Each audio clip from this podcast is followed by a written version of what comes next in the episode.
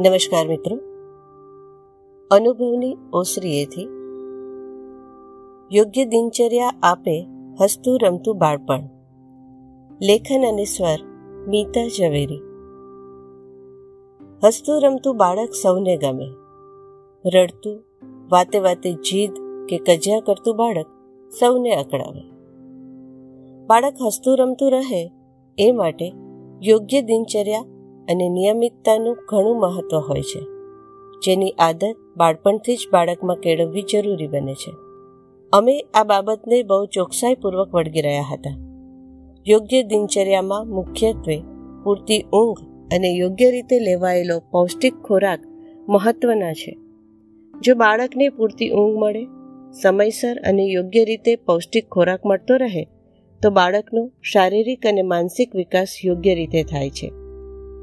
વાતે વાતે રડવું, નાની નાની વાતોમાં ગુસ્સો કરવો કે ઝઘડા કરવાને બદલે બાળક હંમેશા હસતું, રમતું અને મોજથી પ્રવૃત્તિ કરતું રહે છે.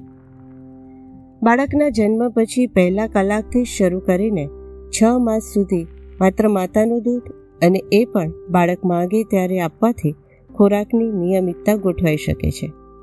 એ પછી પણ બાળકને ભૂખ લાગે ત્યારે અને ભૂખ હોય એટલું જ આપવાથી બાળકનું સ્વાસ્થ્ય સારું રહે છે.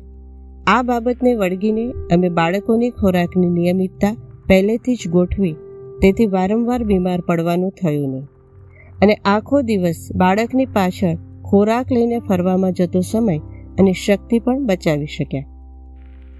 ખાસ કરીને ખોરાકનો સમય નિશ્ચિત રાખ્યો, ખોરાક લેવાની જગ્યા પણ નિશ્ચિત રાખી. તેથી બાળકોમાં સ્થિરતા આવી. જાતે વ્યવસ્થિત સંતોષપૂર્વક જમતા થયા. ઘરમાં બધા માટે જે બને તે બધું જ એક વખત તો ચાખવાનું જ. એ નિયમથી બાળકો બધું ખાતા થયા. કોઈ ખાસ વર્ણાગી ના રહી. તેથી જ્યારે વેકેશનમાં બહાર સગા સંબંધીઓને ત્યાં રહેવા જવાનું થયું કે હોસ્ટેલમાં રહીને ભણવાનું થયું, ત્યારે પણ ખોરાક વિષયક કોઈ સમસ્યા ઊભી થઈ નહીં. શું ખાવું અને શું પીવું? શું ન ખાવું અને શું ન પીવું? એ અંગેની સ્પષ્ટ સમજ બાળપણથી જ બાળકોને અપાઈ હતી.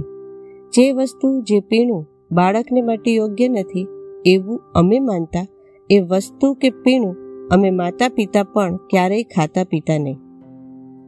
તેથી ક્યારેય પણ કોઈ પણ ઉંમરે બાળકો અમારા વગર બહાર ગયા, કોઈની સાથે બહાર ગયા અને આગ્રહ થયો ત્યારે પણ વિચલિત થયા નહીં.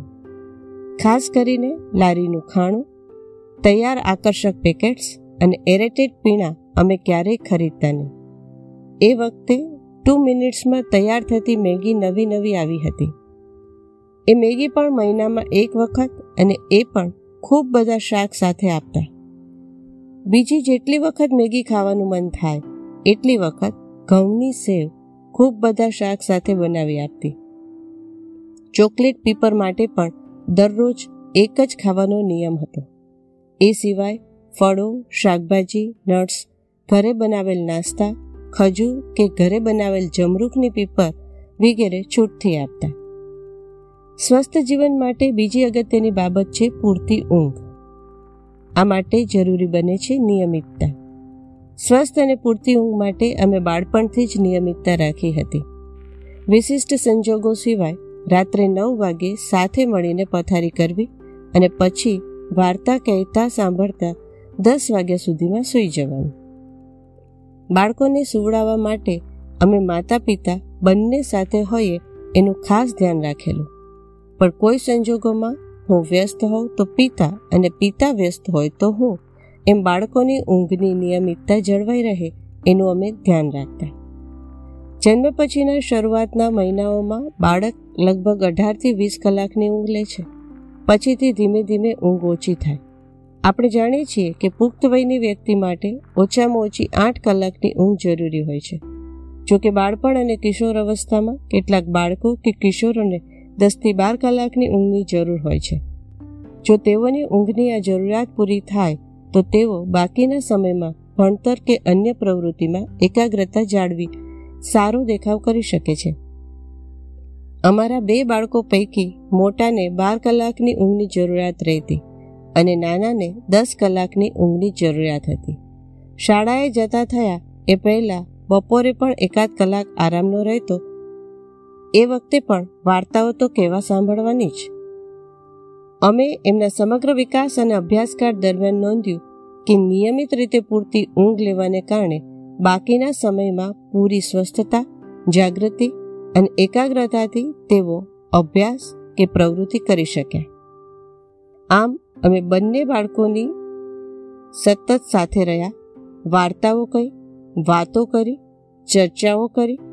જે બાબતોથી એમને દૂર રાખવા હતા, એ બાબતોથી અમે પણ દૂર રહ્યા.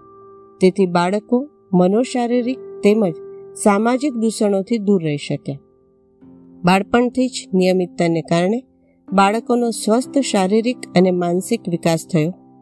અમારા સંબંધો મૈત્રીપૂર્ણ રહ્યા અસ્તુ.